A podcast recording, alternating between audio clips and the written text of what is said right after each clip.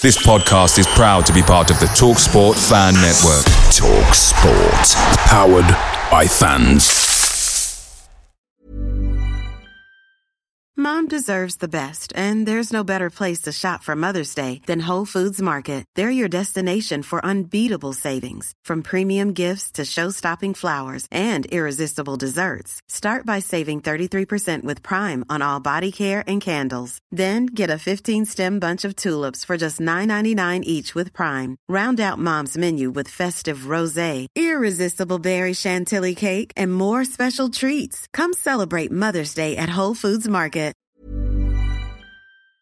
The Talksport Fan Network is proudly supported by McDelivery, bringing you the food you love. McDelivery brings a top tier lineup of food right to your door. No matter the result, you'll always be winning with McDelivery. Order now on the McDonald's app and you'll get rewards points delivered too. So that ordering today means some tasty rewards for tomorrow. Only via app at participating restaurants. 18 plus rewards registration required. Points only on menu items, delivery fee and terms apply. See McDonald's.com. Música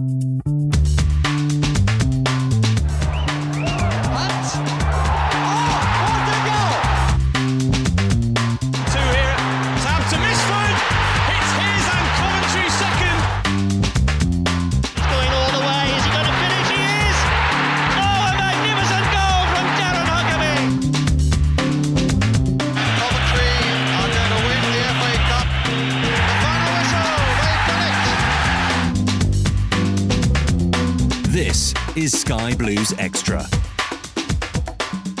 Hello and welcome to a very special episode of the Sky Blues Extra podcast, which is kindly sponsored by Shortland Horn, Coventry's leading estate agent. I'm David Moore and I'm joined this evening by Andrew. You right, Dave, mate? All good, and also Tom. Evening, Dave. How you doing? Very well. I'm delighted to say we're also joined on the show this evening by a very special guest. Our guest worked at Newport County and Worcester City before taking up his role at the Sky Blues. He took up his role at 2017. It was a very turbulent time at the club. Under his leadership, the club have bounced back to the Championship with lots of restructuring behind the scenes. I'm, of course, talking about CCFC Chief Executive Dave Boddy. Evening, Dave. Evening, guys. Thanks ever so much for coming on, Dave, and uh, obviously taking some of your valuable time out to, to come and speak to us. No, it's my pleasure. I'm always uh, glad to support uh, anything that supports the club.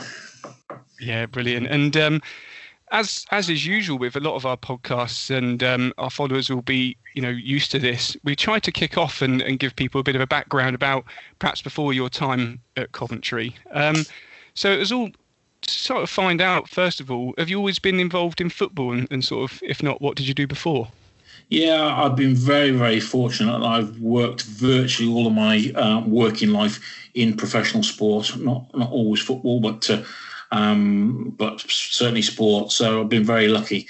Um, when I uh, when I left school, when I when I did my A levels, I was, I was wanting to be a PE teacher, but uh, um, d- during the sort of uh, run up to the the uh, the exams um, in sort of March April of of that year, there was an advert in the uh, Sports Argus, which is a, which is a, was the pink paper in Birmingham, pink sports in Birmingham um, for a, a position of commercial manager of Bromsgrove Rovers Football Club. So I applied for it, and at the uh, age of 18, I got it. So uh, um, I didn't go off to uh, to university to do uh, a teaching degree. I, um, I I I started my career as a, as a commercial manager, as I say, at Bromsgrove Rovers, who were um, in the Southern League at that time, and uh, um, that that that got me into the, the into the profession really. Um, I'd always you know I played a lot of football and cricket at, at school. I played to um, sort of reasonable level of football um, at school. I sort of got to uh, sort of county level. Um, Okay. um, and, and likewise cricket. I, I played a lot, of junior cricket, and so I, I, Bowler or batsman, Dave? Wicketkeeper, actually. Okay. So yeah, I kept wicket and bit a bit of a batsman. Yeah, I played for a team called Pershore, um, who at the time, well, yeah, a, a really were a really strong club side, and um, yeah, so that, that's how I got into it. I, I, I left um, I left Bromsgrove after about a year, and, and then spent three years with Worcestershire County Cricket Club. Um, um, in both roles, really, uh, I was I was basically running lotteries. Um, lotteries in the eight in the late seventies and early eighties were you know a major fundraiser for lots of sports clubs, and so that was yeah, of course, really and. Uh, and from there, there I, I, I, went to another local club, Evesham United, and, and started my own business um, whilst I was So uh, uh, I um, I ran a company called Sports Lines, and I'm not sure whether you guys will be old enough to remember Club Call. Um, Club Call was basically a telephone information service. Yes, yeah. Into pre pre sadly, yeah, sadly I remember it. pre-internet. So, uh, uh, a, a, long story short, my my business basically um, rivaled Club Call. Uh, okay. It was a niche market. I had a niche market with non-league football clubs and other sports, speedway, um, ice hockey, all sorts of sports. And, and uh, Club Call decided that they wanted to buy me, uh, buy me up, so they bought my business, and I went to work for them for um, nearly ten years. Fantastic so that, that's a bit, a bit of my background, and that, that that was the point I joined Worcester City Football Club. Yeah, brilliant. We was going to come on to that actually, because yeah, you were you're at chairman at, at, Worcester City, and um, I suppose it'd be interesting to you know find out about your time there and, and perhaps how it differed from your role um, at the Sky Blues. Yeah, I, suppose in essence, uh, I joined the club uh, as a director, and uh, I think it was the year 2000. Um, in, in, essence, albeit the, the levels completely different, uh, and the, uh, the, the the financial numbers that you're dealing were are, are, different, but but the principles were all very similar. Um, you know, you know, it's not it's not rocket science running a football club. It, it, you know, the, the, methods, whatever level, don't, don't really change. So uh, um, I started as a director, and uh, um, the, the, the, chairman who, who was uh, had been chairman for quite some time decided that he was going to stand down, and uh, they asked me to replace him. So. Uh, um, I, I think the, the, the issues that we had at Worcester, uh, I was director for nearly 10 years, and I'd like to think, although some of the supporters might not think this, but for a large period of that, time, you know, I did a really good job and I was really popular. But the the, the, the problem that I faced at Worcester City was um, that that they were trying to build a new stadium when I joined the club, and um, I, I, had to pick that mantle up. I didn't really join, you know, I hadn't got uh, a lot of experience uh, or any experience in building stadiums. I really joined the sure to, to, try and help them run it. But uh, um, and we got to a point in, in, just before the, the banking crash in 2007 where, where there was just a moment in time where if the stars had aligned, we, we could have delivered it. But uh, sadly, we didn't get the support we required from. Uh, um, Worcester City Council, and um, they they they failed to uh, deliver a plan application on the existing ground that, uh, in pre-application they had indicated they would do, and um, it, it's sort of collapsed from there, and uh, the rest, as I say, is history. And in the intro there, David mentioned obviously you took the role at CCFC in, in 2017. Um, how did that sort of come about? How did you hear about the role and end up at Coventry City? Well, I joined, uh, I applied, the, the, the, job was advertised for commercial director at the back end of two, 2016, um, which was obviously the relegation season.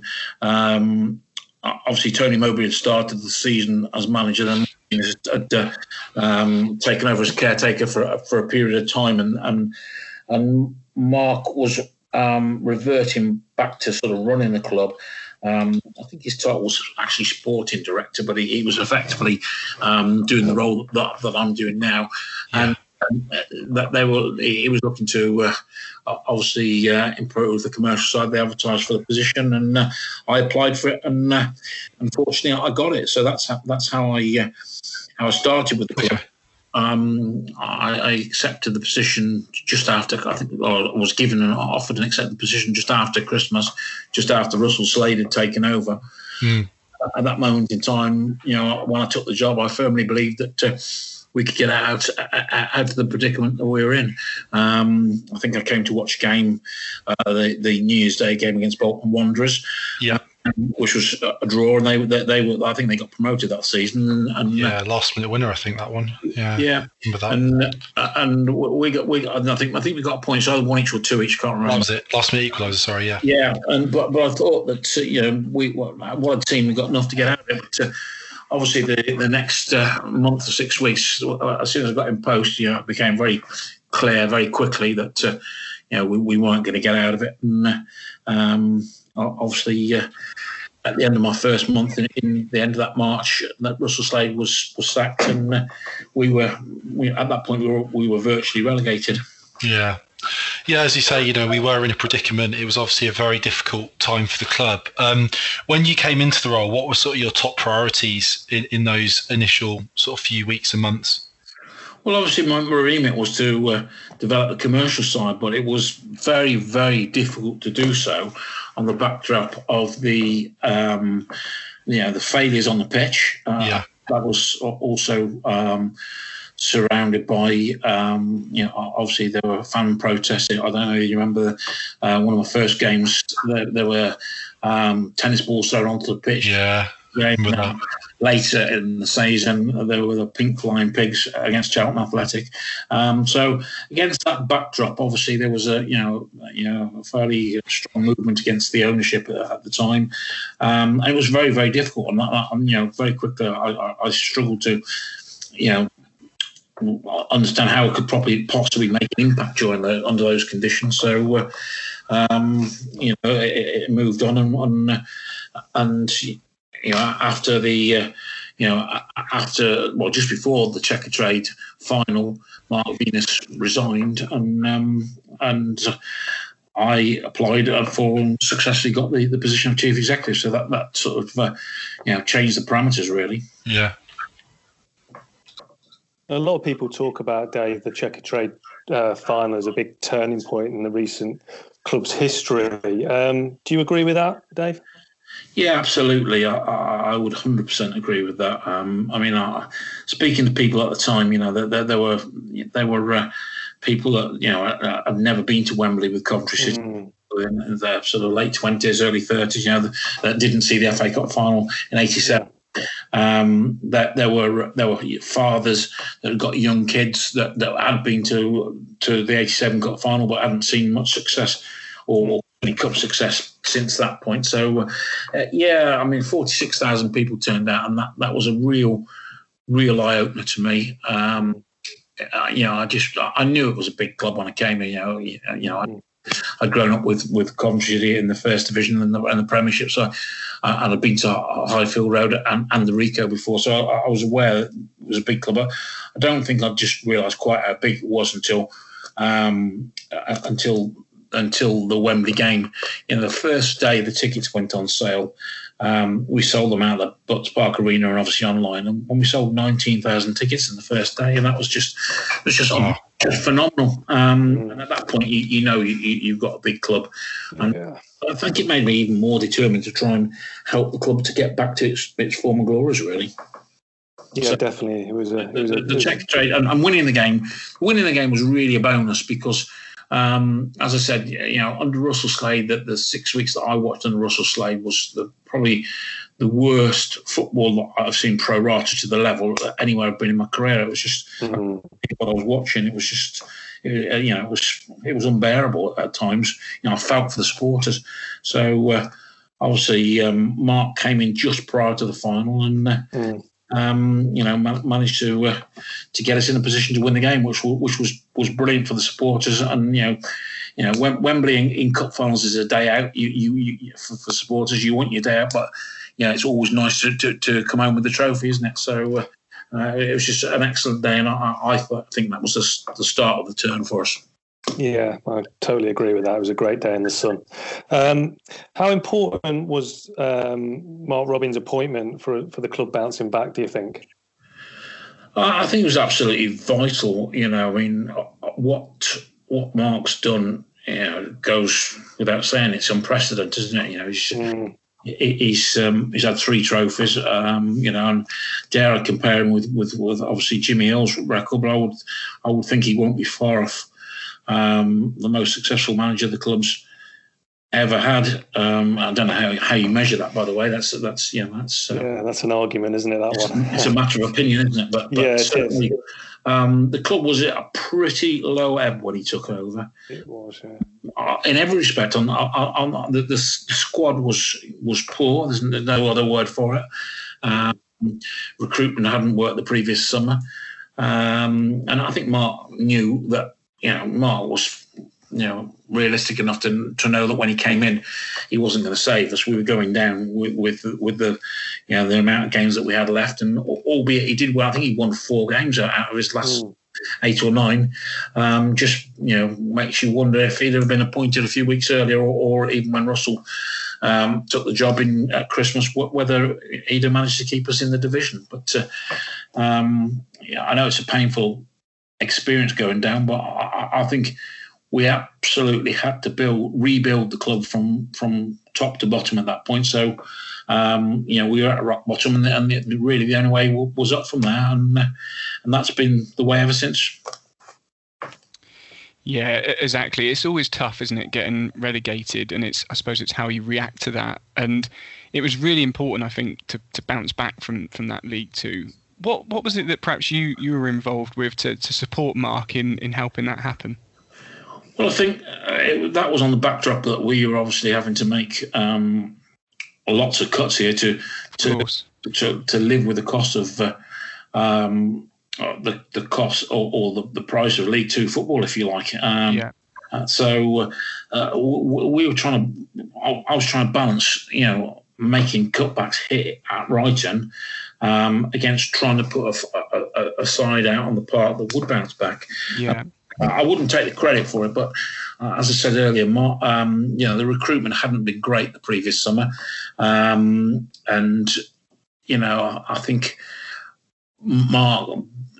When he came into the club, he told the, the Joy uh, uh, and the ownership that uh, you know he, he wanted a full time recruitment department. Yeah and we appointed uh, Tommy Widdrington and um, Stuart Bentham in, into those roles. Um, I, I, wasn't responsible for that; they, they, they were in post when I actually took over as CEO. But sure. between myself and, and, and, Mark, we, we nurtured the way forward, and, and, I think that we, you know, it was a massive, massive clear out and rebuilding job. Um, yeah. We signed something like twelve players that summer. Uh, and I think the key, um, the key, T- Tommy Widdrington had, had, had, been around sort of League Two before. He, he, was, you know, he knew he knew his way around League Two. Stuart Bentham was an experienced recruiter as well. Yeah, of course. So uh, I think that the, the, you know the plan was that we had to recruit players that were were basically experienced in, in League Two players. Um, you know, and, and, and, I think we got the recruitment, you know, pretty well spot on. You know, people like Rod McDonald, Tom Davies, um, Peter Vincenti, who'd all played a lot of football in League Two, knew what it was about, and they built yeah. their relative successes at the relative clubs. And, and, I think the two, obviously, the two key signings amongst the, the dozen or so players that we signed were obviously the return of Michael Doyle. Yeah. you know, who, who, basically, you know, led from the front and led us you know, on the pitch to the promotion. Uh, and obviously the signing of Marc McNulty, they, they, they were the two on top of the uh, on top of the people that that, that, that experienced at the level. And to be fair, yeah. Doyle, you know, albeit he obviously played with the club before and played at much higher level, his previous experience was at Portsmouth, um, where he just captained them to promotion. Um, so uh, you know, we, we, recruited a group that that were probably just for that season to get us out at the first attempt. yeah most of the way through that season, both myself and Mark um, thought that we were going to struggle to go up automatically. And, you know, from quite an early stage, you know, whilst automatic would have been ideal, um, I think we always felt that the playoffs was the, the, the route that we were going to go up through. And, you know, as, you know, I think we it formed just at the right time, didn't we? We, yeah. we we found the, the, the right sort of momentum in sort of begin, uh, early April. I think we had that horrible um, hammering against um, Yeovil at home on uh, on I think it was Easter Monday, uh, and from that, yeah, I remember that. We look we look back at you know everything seemed to click, and uh, you know we clicked just at the right time for the playoffs. And traction, wasn't it? it really traction to the playoffs, and, that, and then obviously. Um, went into the two Notts County games, um, we were flying, and uh, and um, whilst you know I think we, you know, maybe had a bit, little bit of lady luck during the legs. You know, there's no doubt that you know the second leg at, um, at Meadow Lane, which by the way still remains my favourite moment in my Sky Blues career. career you know, that that night was just something to behold. You know, albeit we had a little bit of luck with the refereeing decision. You know, we were, were awesome on the night, and uh, it was electric, wasn't it? and you know the the four and a half thousand Sky Blue Army on the on the far side from where I was sat. You know, it was that that was a real picture, and the noise that that, that you know the fans generated, as they always do uh, away from home, was just brilliant. It was just I still I think it still remains my favourite number. Yeah, I think there'd be a lot of Sky Blues fans that would uh, agree with you there um, on that, Dave. And obviously, it was a roller coaster, and we we eventually uh, cracked it, and uh, we we we got went up. And of course, then there was there was further investment in League One, and you mentioned there about the, the League Two and building a squad that had to be able to you know go up and. Uh, but in League One, there was a strong squad building. Do you think there was more focus on a football side than perhaps there had been in, in recent years, and we've seen that style develop? Um, I, I, don't know. It's difficult for me to say because obviously I hadn't been here previously. I, I, are you are you meaning from the owners or what? What? What's what? Well, just just in terms of the, the the squad building to build for, for League One. Obviously, it's always going to be difficult to make that jump up from League Two to League One. But there was there was you know further investment in sort of the the playing side of things and, and also the football, the style that that Mark brought. Yeah, absolutely. Yeah, I mean. Um, also at the back end, you know, during the period of time we just talked about, but just before the Notts County game, obviously Tommy Widdrington um, decided that his future lay elsewhere at Bristol Rovers. So that was quite an up, upheaval at a, a, crucial time because, of course, recruitment. You know, you do your work for your recruitment long, long before you actually make the signings. Um, so Chris Chris Badlan was brought in during that period of time, and uh, obviously prior to Wembley, we didn't know whether we'd be playing in League Two or League One. So you, have got to you've got to be you know preparing for both, as was Tommy when he was in situ. Um, but uh, no, I think I think we were fortunate to, that. Um, obviously, we, we we we sold Marc McNulty to Reading um, for a substantial yeah. fee, uh, and and the beauty of the deal, from my point of view, was that we got uh, the vast majority of that fr- uh, money up front. Okay um, the you know the owners allowed us to to reinvest some of it. Obviously, I think we we, paid money um, during that um, that August window for players for the first time for quite a long time. Sure. We first of all we signed uh, um, Bakayoko from Walsall, um, and we'd always uh, Conor Chaplin had always been our number one target as a striker all the way through the process. When Tommy Richardson was in place, Conor was the player that we wanted.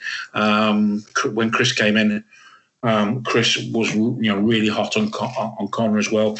Mark Mark Robins, so he he'd been the number one target. And then when at the very very back end of that window, you know, I think we it almost happened in the last week of August. Um, he, he became available, and we we'd been trying for, for probably six to eight weeks. We'd made offers. Wow. Yeah. Um, uh, it became available, and uh, and we did the deal, and uh, you know, um, but the deal was done, you know, uh, over a, a, period of time which allowed us to cash flow it, and uh, you know, I think we we that's probably the, the investment they should sort of refer to really, but uh, yeah, of course.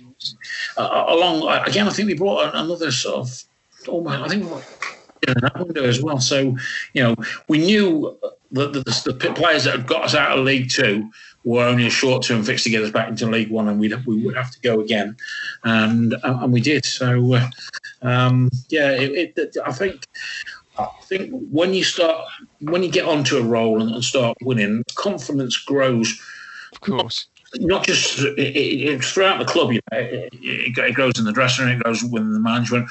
Um, I think it grows from within the ownership as well. That I think um, Joy and Sisu could see what Mark and supported by myself were about, and, and yeah. she she was happy with the way it was going, and, and, and she was happy to support what we are doing, and you know, um, has all the way through this journey, you know, there's been absolutely no interference from from them. They've they have let us run the club, you know, how we believe it should be run. You know, and, and between myself and Mark, we, we make all of the sort of day to day decisions, and uh, and I suppose you stand or fall by that. But so far, it's uh, you know, I'd like Going to well. more decision right than we got wrong, and and um, you know, it's obviously got us to where we are today. Mm. And obviously, we had that season in League One, um, which felt like a bit of a sort of consolidation season, really. Obviously, we finished eighth, um, and then it felt like we we had a really good um, window in 29 summer of 2019. A lot of fans regard it as you know the best recruitment we've done probably for a long, long time. Um, obviously, Chris Badlan was was heavily involved in that. What do you think went so well in that in that kind of transfer window? Well, I think you know, uh, as I said before, the target you, you, get your targets early. So you know, as of today, we are, you know, the, the recruitment departments are, are, are working towards next summer's recruitment. And again, that's very difficult because every, Yeah. every year we've not known which which division we're going to be in. And please don't take that as a negative comment, but obviously there is still a chance that we might not retain our, our championship status. We, we, we, we are all committed and convinced we will, but you have to have one eye again if we don't. Um, so, so you're looking at all, all aspects of where you might be re- recruiting for. Um, and the way the process works is that Mark identifies one the way he wants to play, and we've you know, we've established over you know the, the last couple of years the style of football that we play, and you know, I'm sure that most fans will agree. It's you know it's been pretty good to watch the last sort of 18 months. And um, then at that point, he, he, he highlights the positions that he, he needs and wants to improve in, and uh, uh, and the type of player that he wants to fill those positions. And, and it's over to Chris to uh, to go away and uh, and work on uh, you know potential recruitments. And uh, you know the, the, the, you know he doesn't come back with with one or, or two. You know we have a hit list in every position um, based on you know probably the best desire that, that in a perfect world with with with you know unlimited cash down to um, free tra- transfers and, and sort of cheaper players and younger players in each position really so then you know an assessment's made by mark as to which you know which way he wants to go with that particular position and then obviously we we make an assessment on, on how we spend the money across across the budget really Mm.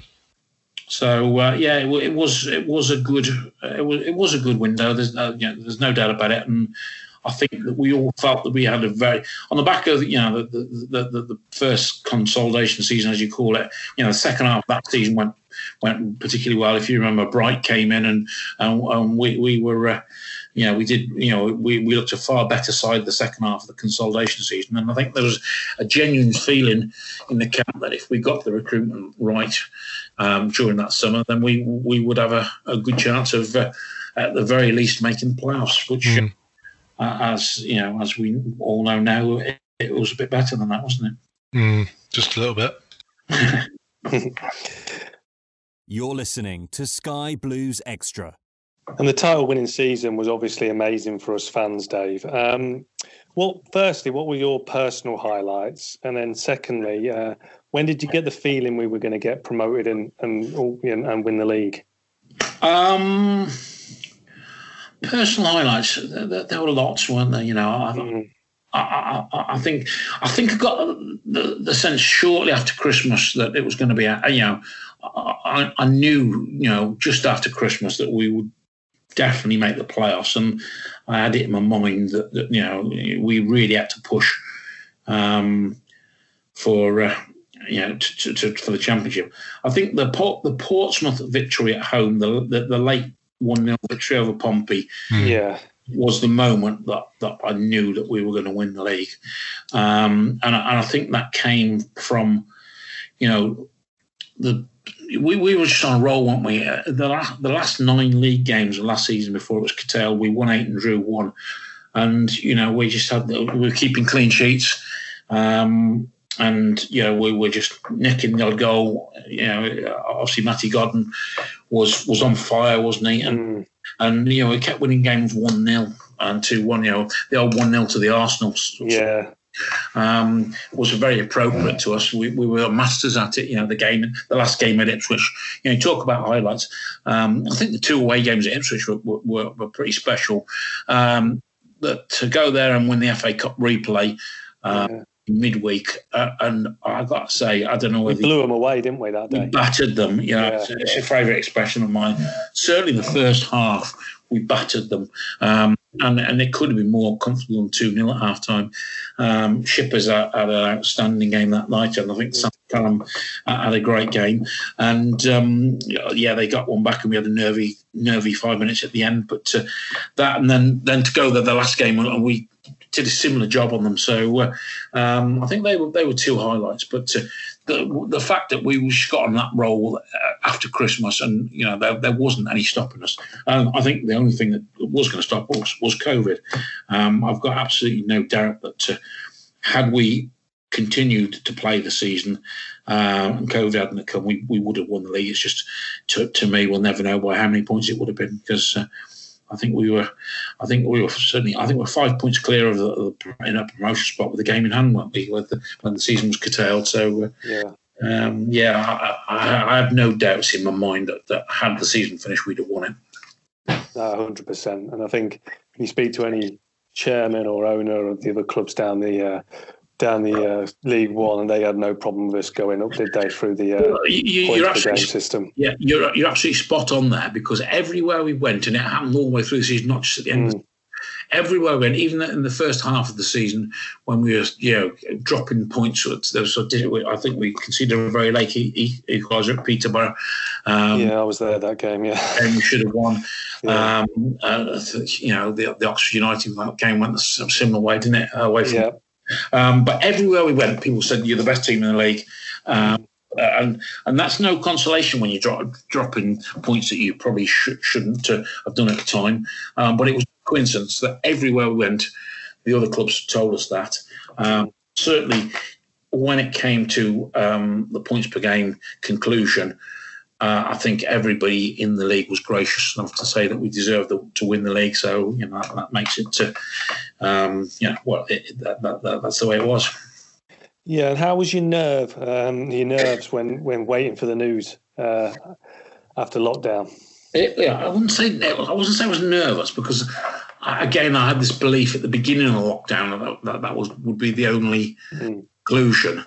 Um, we very much kept her own counsel, you know, because we were sat in pole position. Um, the EFL had um, a teams meeting for the whole for the for the division, the whole league, of which there was probably two or three people from each club representing um, clubs. So they're big calls, and there were some quite bitter calls along the way. Uh, for clubs with obviously vested interests in the position, or, or because they were just missing out on, on, on either playoff places or automatic promotion places. So there, there was it was a difficult time, um, and some people that uh, you know got a lot of respect for in the game over a long period of time really sort of showed their true colours during those calls.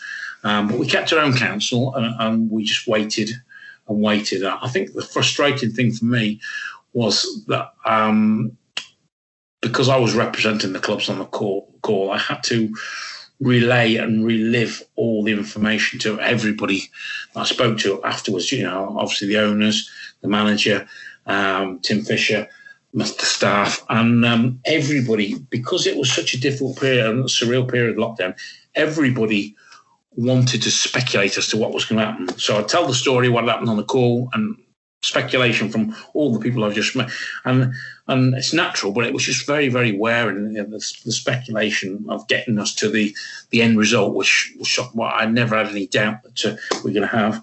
Um, was was was the wearing thing really, and uh, the, the, the day it was actually de- delivered, I I came into Ryton, um, into my office because obviously locked, we, we, we were still in lockdown, but we, we we thought the decision was going to happen on on the afternoon and, and we got wind earlier in the day. So Mark Mark Robins came in as well, and um, he was sat in the office with me, and he was he was very nervous. Mark, Mark Robins doesn't do nervous.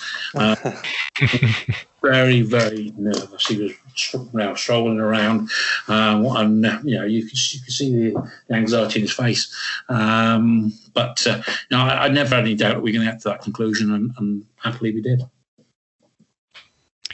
Much of the other fantastic work, Dave, that's gone on behind the scenes is the Hummel deal. It's obviously produced some excellent kits now in the last couple of seasons. How pleased are you with that partnership? Oh, it's been a breath of fresh air. It's been it's been it's been phenomenal. I, I don't know. I, I, can find no superlative to describe it really. Uh, yeah, similar for us with the kits. I mean. Yeah, and and we, we, I mean, what we've got with with with Hummel, uh, Hummel is obviously a, a Danish company, and uh, there's a company in, uh, in, the UK called Elite that's got the, the license to uh, to deliver Hummel in, in the UK. Okay. And the, the, the working relationship we, have got with them is fantastic. Um, they've got a designer called Rob Revel, who's just outstanding, and um, I think he loves working with us because we we put so much time and energy into the kit, kit designs. I think I've spent more time de- designing football kits in the last four years than I've done in the rest of my whole work yeah, together.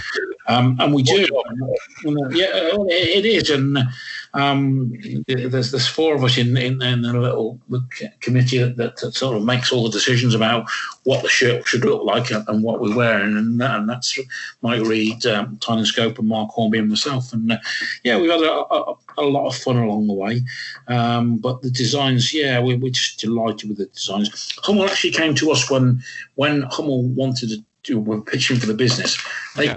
Was and they, it was them that wanted to deliver um, last year's first team shirt, which was obviously um, you know uh, throwback, yeah, throwback to the the um, the, the later '80s shirt when they, they, had a couple of years with with the club just after the cup final win. Um, us, and, and that was their vision. Um, we then did a lot of um, intricate design to that shirt internally with, with Rob's help. Um, and then yeah, the rest it just took off from there. We just we just we love it as well. It's just, it's a it's a nice distraction from from the real job really. But you know, yeah, it's because um, the amount of shirts that we sold last year, we there aren't any records. Um, uh, uh, there aren't any records going back to, to uh, shirt sales in the Premiership sort of days already, but I don't believe that we will have sold as many shirts in the Premiership days as we sold last year. Yeah, I think that that will be the highest amount of shirts this club has ever sold. Um, obviously, the two-tone shirt was a, a, massive part of that. Of course. Um, and that, that, that itself was a great journey. That came, uh, as you probably heard, from, from an idea that we um, picked up from a, a supporter at um, uh, supporters evening uh, at the launch of the Bedworth and Nuneaton. Mm.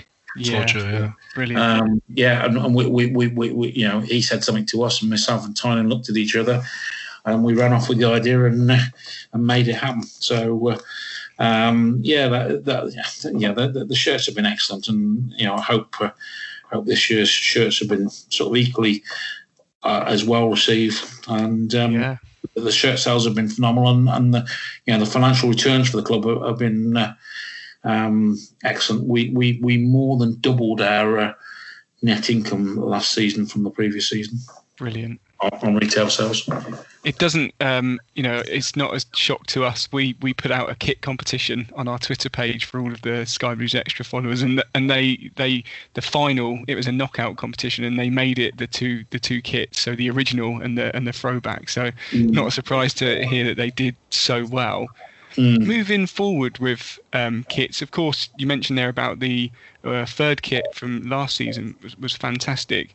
Is there any anything that's in, in the pipeline for the Sky Blues, obviously going forward? Um, uh, and also, obviously, the kit from the special membership, which was a really nice touch and, and looked great. Yeah, the, um, the we are we are about to launch a, a third kit. Um, I can't put a timescale on that, but all I would say is it, it will be soonish, uh, okay, rather than later. Um, so it will certainly be in the shops and on sale. Well, sorry, in the shops. That's a Freudian slip because obviously the shop's not open at the moment, but it'll certainly be for sale online uh, in, in time for Christmas. Um, and uh, yeah, it's it's another exciting uh, project that we've undertaken. So uh, I won't say any more. I don't want to spoil that surprise, but um, watch this watch this space. Yeah, yeah, and the um, yeah the, the the membership kit, and, and you know at this point I really should say thank you to to everybody that's that's purchased a, a membership. Obviously, um, season tickets were impossible to put on sale with the COVID. Um, yeah. And, and I think people were telling us they wanted to support the club. So we, we put this membership package t- together um, with, with, the shirt being the sort of pinnacle of that. Course. Um, and, you know, the support from the supporters just, again, it's just been phenomenal.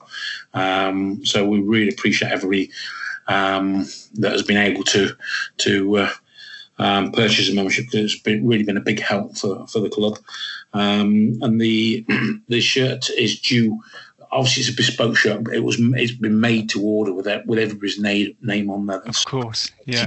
So um, I think the, the lead time for, for any shirt is about three months. So we're expecting delivery. I think mid January of the shirt, and once it's in in in in, in sort of in situ and, and everybody that's uh, bought a membership's got one. We will then obviously play one game in it, um, home game in, in the championship in the new year. Picture the scene. All of your mates around, you've got your McNugget share boxes ready to go. Partner this with your team playing champagne football. Perfect. Order McDelivery now on the McDonald's app. There's nothing quite like a McDelivery. At participating restaurants, 18 plus serving times, delivery fee, and terms apply. See McDonald's.com. Is it quite difficult to, to arrange that with the EFL, or is it just with the shirt, or is it quite? It's not the EFL; it's the FA. Uh, okay, sure. Yeah, the FA. I have to say, have been quite difficult, particularly with the, the third shirt we're doing, we're launching now, and, and that will become clear, you know, sort of down the line. Um, their, their regulations are, are, not particularly clear on what you can can't do with a shirt. Sure. Um, and you know, I think I think it's fair to say that, that they, they've um, they've you know they, have stopped us do, going to the extent that we wanted to do with some of the shirts. You know, you know, we, we, I think Rob Breville, the guy that designs them, calls them a yeah. beauty, and and that's what we're trying to make. You know, we're trying to make something that is is something up there as you know part of history forever for, for Sky Blues fans. But uh, yeah, we, have been we've been sort of held back by yeah. Um, FA legislation and regulations, if you like, uh, and so it's uh, it's not always easy. Yeah, sure. Well, we're we're definitely excited to see to see what the third kit looks like. I think there's a lot of uh, different opinions going about what it could be, so that'll be exciting. Um, all, all I can you won't be disappointed. Well, I'm sure. No, we've got we've got high expectations now, so no, it's very exciting. Um, another thing that was um, a, a, little change in the summer was obviously the the sponsorship of the club, um, the kit sponsor with with Boyle Sports. Um, just wanted to find out a bit more about sort of how that partnership came about, and I guess how it sort of benefits the club commercially. Yeah, I think um, obviously going into the championship, the, the, the numbers that shirt sponsorships um, attract in terms of the financial rewards change quite dramatically as you as you go up uh, and League One to the Championship. So um, I, I, think at this point I should you know obviously thank Allsop and Allsop uh, for their magnificent support over the years, um, not just financially on the shirt, but you know, physically as well. They, they, they, as a family, they, they've been great supporters of the club since I've been here. Carl and Lewis are obviously the brothers that run Allsop and Allsop, and their dad Gary, who's, who's, known to a lot of people. You know, their support, both financially and um, in kind, uh, has been brilliant along the way. But uh, I, th- I, think it became clear that they they weren't going to. Uh, continue to, to take the shirts in in the championship. So uh, um, obviously the, the the options in terms of the monies you, are looking to raise from sponsorship um, become very much limited to to, uh, to bookmakers, which is probably you know a controversial topic with, with some people, but uh, yeah. they are the people that, that, that pay the money. Um, so uh, you know there, there were three or four um, online companies and companies that, that were interested. But uh, I think through, through, the connection that we had with Birmingham City, um, Boyle Sports indicated really early on that they, they wanted to be, uh, um, you know, they, they, wanted a tender for it, and uh, they were the ones that came out uh, on, on top. And uh, I have to say, so far they've been uh, they've been good fun to work with. They've been decent people to work with.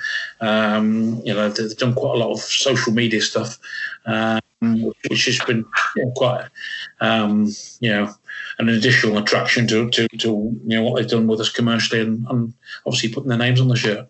Yeah, yeah, I've noticed um, a few of the videos they've been doing with the players and stuff. Obviously, it's good to sort of drive that that social yeah, media engagement, isn't it? I think they did it some. I, I, haven't actually seen the footage, but they, they did something. With, uh, they had a darts match between us and, and Blues on, for just before the uh, the game on Friday evening, um, which I believe we won. So that, that's. Uh, but I, I, haven't actually seen that. But lots. lots of fun little things like that. So yeah, they're, they're, yeah, which I do. I just think it keeps it interesting, doesn't it? And, uh, yeah, yeah. The, partnership, really. Yeah, definitely, especially in lockdown when the fans want something to watch on online. Yeah, it's great. Um, something else that um, has obviously always been superb at Coventry City is the academy. It's obviously produced some some terrific talents. Um, how are things going with the academy? And and you know, do you think we can still expect to see the next Callum Wilson and sort of James Maddison coming through in the next couple of years? Yeah, things are going really, really well at the academy. I, I, the timing of that question is quite appropriate. I, I, don't know whether you you saw my program notes from the. Yeah, I did. Yeah. I just actually um, said in my notes that um, Dan Bolus is the new academy manager, is just celebrating his first anniversary in post, um, and he's done a fantastic job. He had massive shoes to fill, taking over from Rich Stevens, who, who done a great job, uh, and uh, he, he's just taken us on to another level, Dan, uh, under mm. the difficult circumstances of the lockdown uh, uh, that we've you know been through. So. Uh, um, yeah, I mean, there, there's lots of players in there that we should be watching for. Um, certain ones that have obviously graduated recently. Uh, you know, we've got high hopes for, for Wilbur Parker, um, who's obviously breaking into the squad, and um, you know, there's lots of uh, there's lots of younger players. As you may have seen yesterday, Ryan Howley signed his first. Uh, professional contract. Um, he's still a scholar. Uh, celebrated his 18th birthday on Monday and, and, signed his first pro contract. He's very highly thought of, and lots of clubs um, we're, we're, looking at him um, during the summer and, and trying away from us. Um, players like Harrison Nee. Mm. And, and you know, there's, there's, there's, there's, I wouldn't say production line, but there's lots of names to watch out for coming through um, so scholarship and, and beneath that. So, yeah, it's uh, obviously, you know, when, when we were in League Two, it was a lot easier to get players into the side from the academy. Of course, yeah. Than the championship to produce championship players um, through an academy is, a, you know a, a, far taller order than it is to produce League Two players. Sure, sure. Um, you know, we'll, we will continue to hopefully uh, keep that conveyor belt working because it's been you know fantastic for the club mm. and the players that come through it. You're listening to Sky Blues Extra. Within the COVID uh, world, Dave, um, obviously it's had a massive impact on the world generally, but what impact has it had on us on the club commercially? Well, it's had a big impact. Um, mm. Obviously, you know there are very few commercial activities you can do. Ever, you know, a lot of our commerciality is about about stuff that we do on match days. That's just gone completely.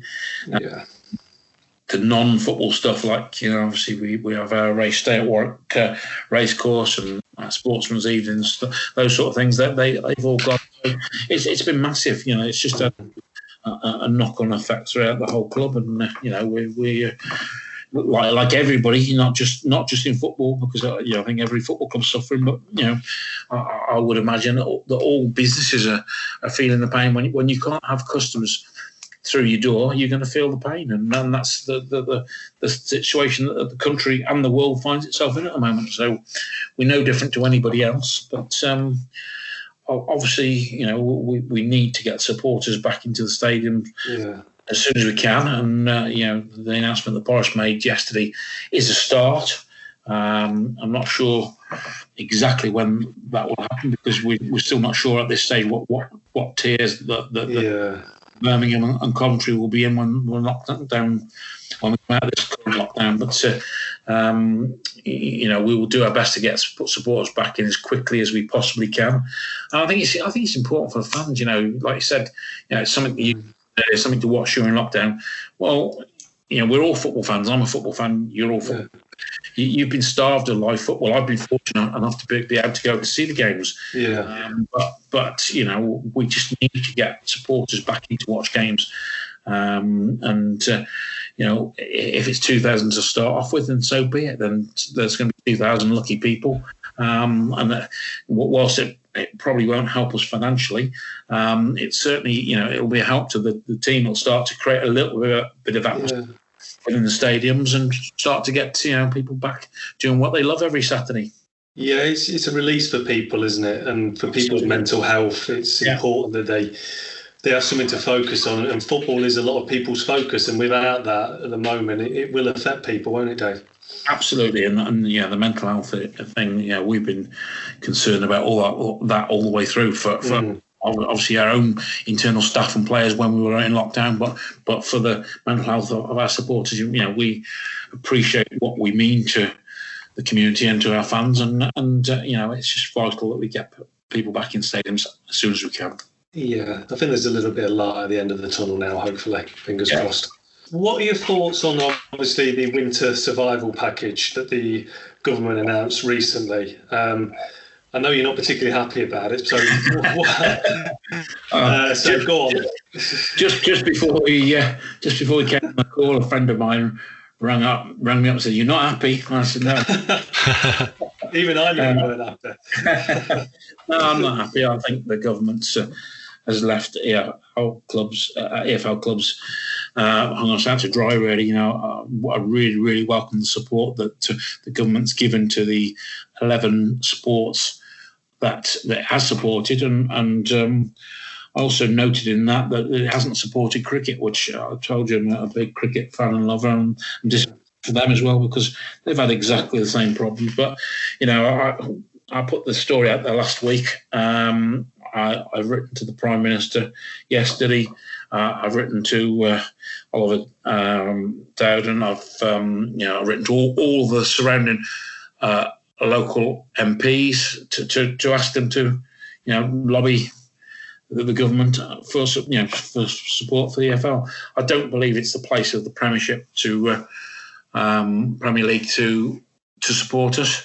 They they do a phenomenal amount for EFL clubs and, and below already. You know, I think I said, you know, we we get uh, in this championship season, we'll be receiving 4.6 million pound per championship from the from the Premier League um, before they're being asked to support us. So I don't think it's their place. I think the, the government should be trying to support um, everybody, and I, and I, do believe that uh, you know football make you know, in terms of our place in the our communities, as we just said. You know, people's mental health and all the other things that go with it. You know, I believe that football is an integral part um, of uh, of the community it serves up and down the country. And I think the government has to help us. Well, how can they legislate for one sport and not another? Yeah, well, it makes no sense to me. I find it difficult. Yeah, yeah, I find it difficult to understand. Um, and you know, you know, I, am sure that the Premier League, if push come to shove, and the government don't do anything, but one, you know, I think the Premier League have always said that they won't let any clubs die. Yeah. Uh, well, I think we're starting to get to the point now where we'll put, clubs will feel the pinch. You know, oh, they will. Yeah, definitely. Um, I think I read a stat somewhere that there were 10 EFL clubs that couldn't uh, meet November's payroll. Mm. Um, so I'm not sure how they're going to get past that point, but there, you know, there, there, there, there, there is going to be needed support needed. Um, if not from the, the government, then then the Premier League. Yeah, I was going to ask that, Dave, because obviously Championship clubs like ourselves and and maybe like Wycombe, Luton, that, that perhaps don't have parachute payments that come from the Premiership, they, they need more support in, in times, especially like this. Is there any other avenues that you think that you know can can support, or is it is it really is the government and perhaps the Premier League if push comes to shove? I, I, I, don't see any. I don't see any anywhere else. I mean the the the, the question about the smaller clubs. I mean, the, the championship as a as a league has got so many different size clubs in it. Yeah. They're yeah. very difficult to. There's not a one size fits all. You know, the, the, there's been talk about about a salary cap, um, but again, because of the, your relegated clubs with the parachute payments that they need to support the, the massive contracts that they give players in the Premier League, um, there's just, just, such a disparity between. Um, very where, difficult transition period as well. Yeah, yeah, it's very difficult to find a balance, you know, for a salary cap. I mean, that's something that will be on the agendas um, very shortly, but I, I don't see us rushing into it. I think uh, League One and League Two rushed into it, mm. or rushed into it um, at the back end of their tenure in League One. You know, the last two or three calls that I was on as a League One club when you know during that frustrating period that that I talked about. Yeah, that was the, the yeah. The, the, the only other talk apart from how the leagues would be decided was was about salary caps um, and you know I think that they've they found it very difficult then to get the right balance for for, for, for League One, which had a you know a, a, range of clubs in it. So to, to to find the balance for the championship is going to be very very difficult. I think. Yeah, We've we've obviously heard about the fantastic support that the, the, the, fans have given the club, of course, with, with sales, and we've had a really successful commercial uh, in that. What is there is there any more that the fans you know can get involved with? Of course, things like iFollow they they generate some some good reviews. Yeah. We've heard perhaps about how that's changed. Um, yeah, I, follow is, is you know is one of the two real incomes that we've got at the moment. That that and, and, and obviously uh, retail sales. Um, so iFollow is, is, is, essential to, to, to you know our current revenue streams, and uh, you know I actually think it's a good product. Um, I've only seen I only watched one game live once. I missed a game last season. I was away in Spain, and I watched the, the Accrington Stanley um, game uh, on iFollow, and I was really pleasantly surprised what, what a good product it was. Um, and yeah, the, the revenue, you know, the, the match, you know, the match subscriptions, the ten pound match subscriptions. Um, apart from the VAT element in it, we we, we keep all of that. Um, so you know that is without uh, you know turnstile income. That's a massive, massively important um, revenue for us, and, and, obviously equally important, it, it, gives the supporters the opportunity to watch games when they can't come into the stadiums. Um, I know we've done a piece recently about pirating, and uh, I know yeah, it's probably again an emotive to- topic amongst supporters, but uh, yeah. Um, you know, really would encourage people to to, to pay for the, through the proper channels rather than try and take uh, illegal streams, which you know the the, the EFL are, are trying to close down at every opportunity and I think they, you know, they are and will be looking to prosecute people that uh, that, uh, that, that put them out there. But uh, yeah, a, a vital um, form mm. to us. Yeah, and obviously we've we've appeared on Sky I think four times already this season with like the leads of of Championship last season. Um, do we get a lot of revenue from that from being on Sky when we're at home? Is that a good yeah. source of revenue? Yeah, yeah, absolutely yes. And uh, I you know they've, they tended to be on Friday nights, haven't they? So uh, mm. I've quite enjoyed the Friday nights at uh, St Andrews. Um, yeah, we do. We get a set fee. Each club, the home and away club, gets a set fee, and um, you know, we we actually at the beginning of the season only budgeted for three games. Wow. So, so the fourth game on Friday against Blues became a real bonus, and uh, you know, I, I, like a few more of those uh, if we can because the yeah. income that, uh, that you know will go straight back into uh, the running of the club. Yeah, definitely. Hopefully, a few more this season. Um, yeah. And we, we saw the statement that came out recently around the, the Warwick University partnership and obviously the new stadium conversations. Um, when can we sort of expect to hear a bit more news on that and perhaps some some kind of more concrete plans? Well, as you can well imagine and understand, there's a lot of work going on behind the scenes. It got sort of held up during the first lockdown, um, and then you know obviously when the uh, you know, we, had the sort of second wave. I know um, Warwick University had lots of uh, uh, of cases of COVID on campus, so they had to be concerned about, you know, obviously making the university function more more so than uh, than obviously worrying about, you know, outside concerns. So um, I've got put back or, delayed, shall we say, a little bit. But there's a lot of work going on behind the scenes. There's this, you know, important meetings going on this week. Uh, to, to, I think tomorrow and on Thursday. Um, so yeah, they're all, they're all working towards uh, obviously pre-planning. Um, so I don't expect, you know, it's not something we can keep. You know, it's, it's difficult to, to, to keep saying nothing as well. We're conscious. Sure. yeah, it's difficult balancing act, isn't it? I suppose the supporters need to, to know what's happening, but. Uh, I think the next announcement will probably be early in the new year, but there's just rest assured there's a lot of work going on behind the scenes to to make that the, the next steps possible. Yeah, sure. And uh, in terms of the... more more importantly, you know, the partnership we have with Warwick University is such that you know I don't personally think there's possibly a better partner out there. You know, they, they are they are driven to to to, to help us deliver this. Brilliant it on if it's if it's possible. So uh, um, obviously there's a long way to go, a lot of hurdles to overcome. Sure. Uh, all, all, the all the normal planning hurdles, um, you know, so and, and, and, transportation issues. So there's a lot of work to be done before we even get to the planning application. But uh, yeah, that work is sort of uh, in the process of being undertaken as we speak. Yeah, sure. Appreciate it. It's obviously very early days, but have you kind of thought about, you know, what kind of stadium you think the club should have, the sort of size and of where we're at now as a club? Have you thought about much about that? Yeah, to be to be honest, I'm not heavily involved with that. You know, I have to say that uh, um, the whole thing has been driven by Joy. It's her, it's her dream, it's her vision. Um, she knows what she she wants. I think it will probably be you know, uh, along obviously to deliver the stadium uh, uh, in the first instance is obviously the important bit. But I think she, she would want to deliver something that has the ability to expand, you know, and be future proofed if, if we need to. So um, beyond beyond that, I, I can't say a, a, an awful lot. You're listening to Sky Blues Extra. What is your five year year um, five year plan for the club? And are we aiming to build a sustainable uh, back to the Premier League following like the Brentford model, Dave? I think the Brentford model is a very attractive model. I think it's a model that we've sort of sort, of, sort of followed in a mini way mm. on, the way through this journey in terms of our, our recruitment and our buy, you know, and our, and our selling. Um, you know, I mentioned Conor Chaplin earlier. And you know, for, for me, that was a it was a, key piece of business. Um, we bought him for a, for a figure um, from Pompey. Yeah.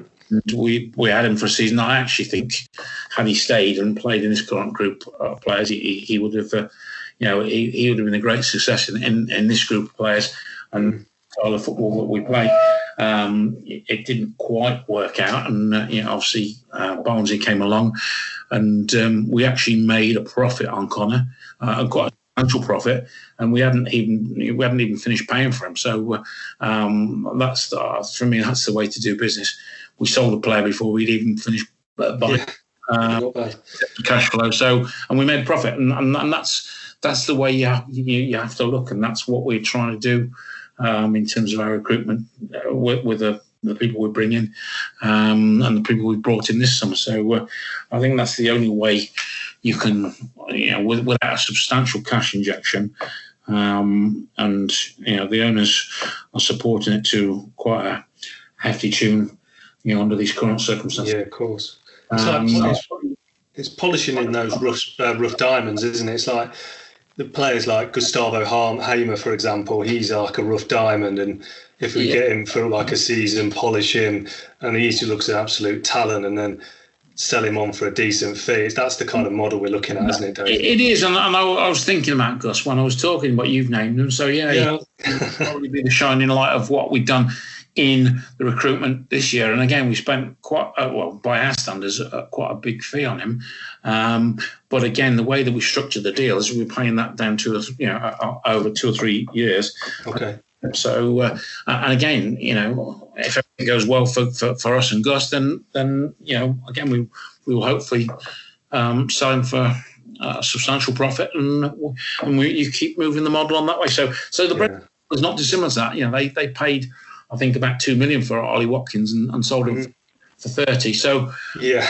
I, I know, you know, th- those numbers are probably way beyond us at the moment, but you know, in a small way, that's what we what we're trying to do, and and not just not just um, Gus, but obviously you, you look back to the, the, business we did last. You know, you talked about last year's um, promotion window. Mm. Um, August 19 window, and you look at players like um, Dabo, yeah.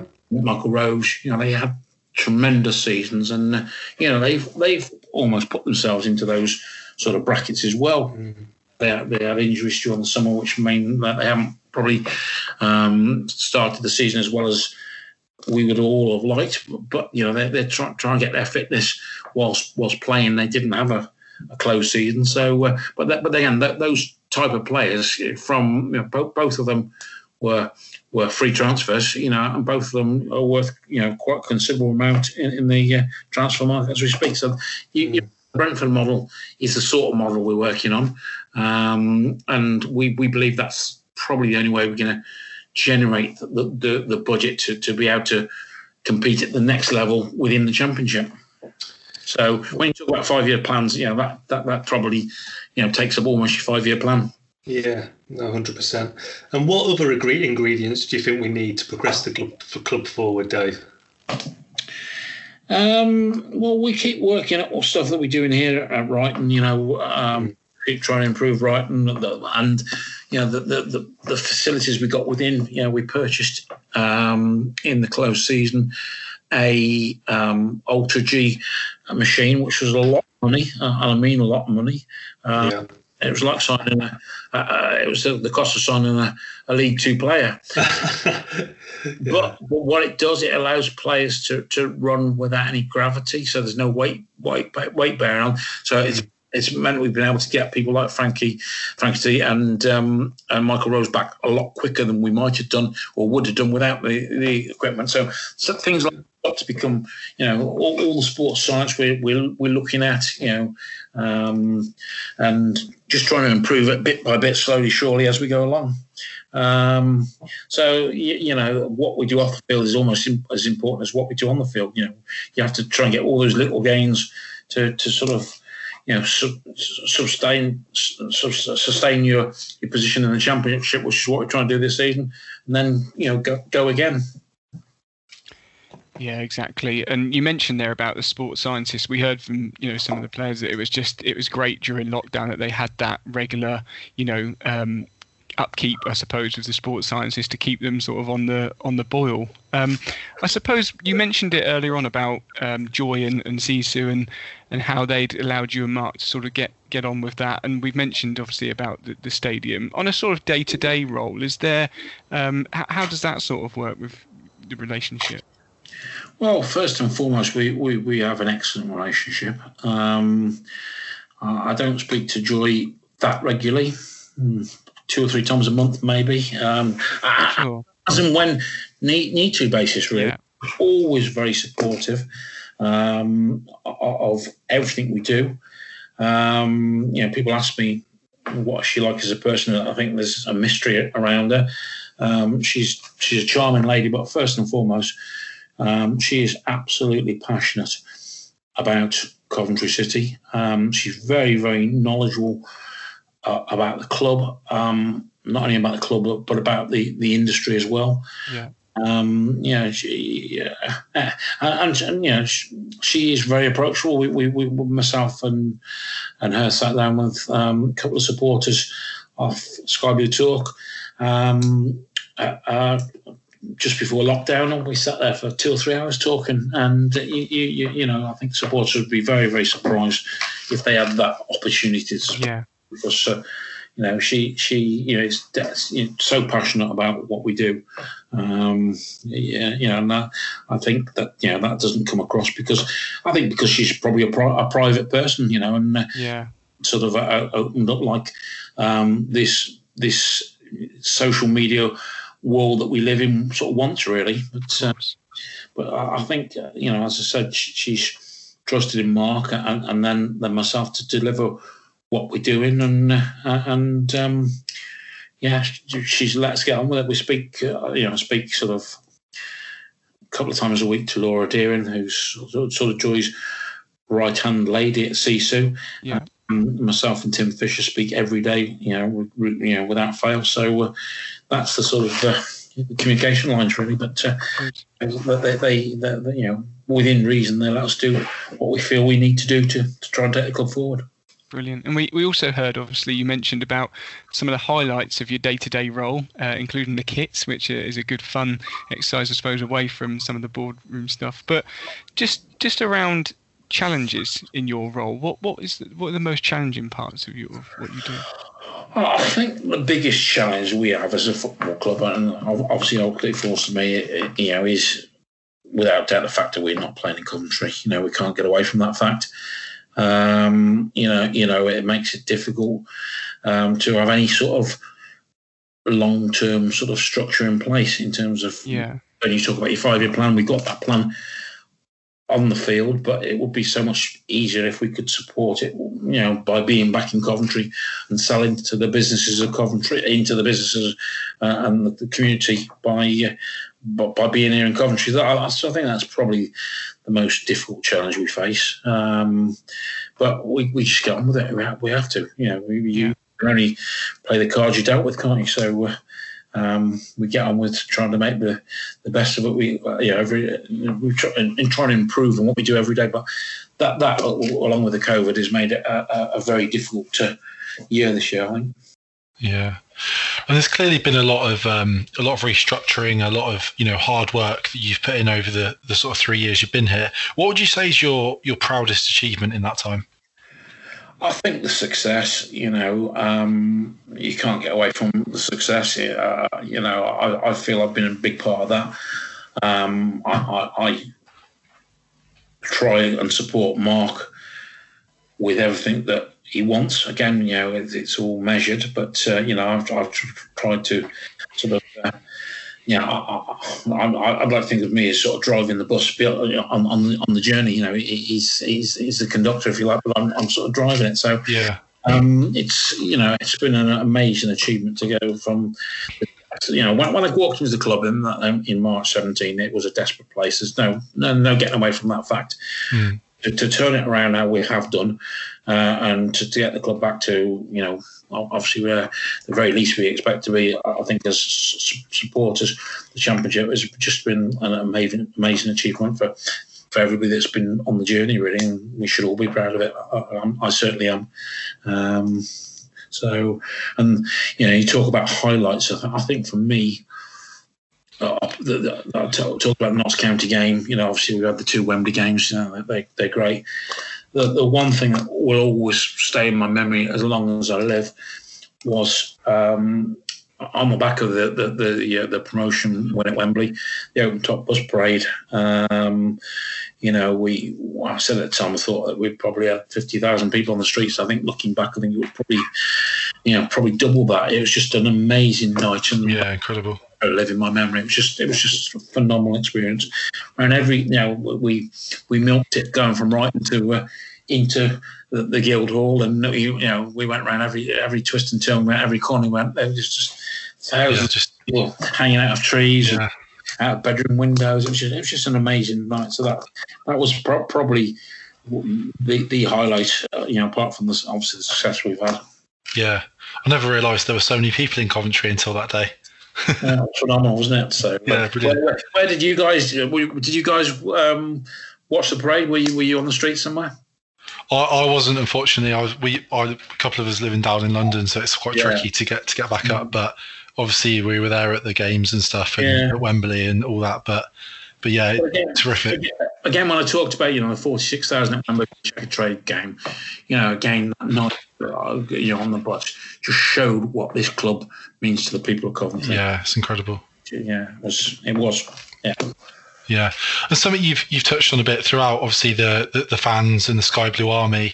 Um, what what do you think of the support they've given, I guess, the club and you know vocally to the team, particularly in that title winning season? What what would you what would you say about them? Not just in the title one season, throughout the whole whole journey that I've been in the club, they've been nothing short of phenomenal. Um, particularly away from home, you know, the the, the, the vocal support that uh, that we've had away from home throughout the whole journey, and you can, you can think back at the game. I uh, I'm thinking back to the, the, Peterborough game, not last season, the season before. I, I, I you know, the noise that we made. Um, that, that day was just phenomenal. The, the yeah. On that was just phenomenal. Um, you know, and I'll talk about the Notts County game, but most away games we've, we've you know we've we've had that along the journey, and obviously the support uh, both in numbers and it was not not quite the same. I think the, the Ricoh obviously support sort of dissipated around the stadium, isn't it? When you're away from home, all supporters packed in, yeah together, and it, it, creates that atmosphere at the Ricoh. You know, they're, they're, they're, spread around, so it's not not quite the same. At Birmingham, I think we've had it at Birmingham because. Um, you know, obviously, all of our supporters were in the, the one stand in the Kop stand at Birmingham. Yeah, close to the pitch as well, isn't it? Yeah, and I thought I thought we created a, a, a phenomenal atmosphere um, last season, and, and, and that's why I think it's important we get supporters back as quickly as we can because we want to try and regenerate that atmosphere again. But you know, the the, the, the FA Cup ties against the Blues, that, you know, that, those were highlights. You know, yeah. The, the first game, the nil-nil draw, um, when I think there was twenty three thousand there, um, we we were just magnificent. The support, the atmosphere was just incredible. So uh, yeah, I, I can't say enough good things about the supporters. You know, they, they've been fantastic for the team. You know, generally been good for me, uh, and you know, your support is you know, it really, really has been appreciated and, and vital, a vital part, a part and ingredient of the success we've had. Mm.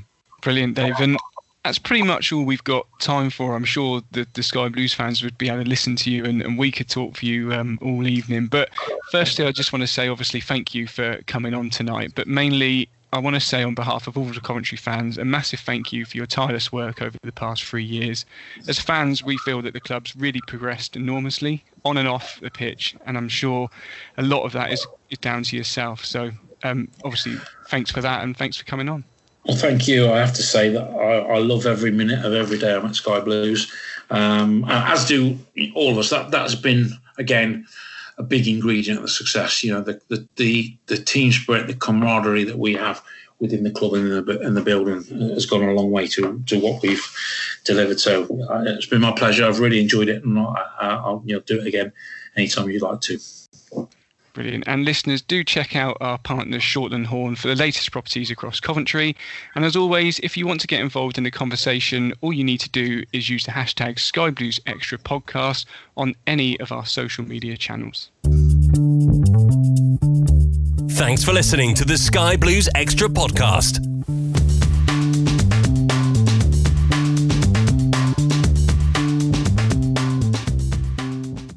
Away days are great, but there's nothing quite like playing at home. The same goes for McDonald's. Maximize your home ground advantage with McDelivery. Order now on the McDonald's app. At participating restaurants, 18 plus serving times, delivery fee, and terms apply. See McDonald's.com. Hi, I'm Daniel, founder of Pretty Litter. Cats and cat owners deserve better than any old fashioned litter. That's why I teamed up with scientists and veterinarians to create Pretty Litter. Its innovative crystal formula has superior odor control and weighs up to 80% less than clay litter. Pretty Litter even monitors health by changing colors to help detect early signs of potential illness. It's the world's smartest kitty litter. Go to prettylitter.com and use code ACAST for 20% off your first order and a free cat toy. Terms and conditions apply. See site for details. This podcast is proud to be part of the TalkSport Fan Network. TalkSport. Powered by fans.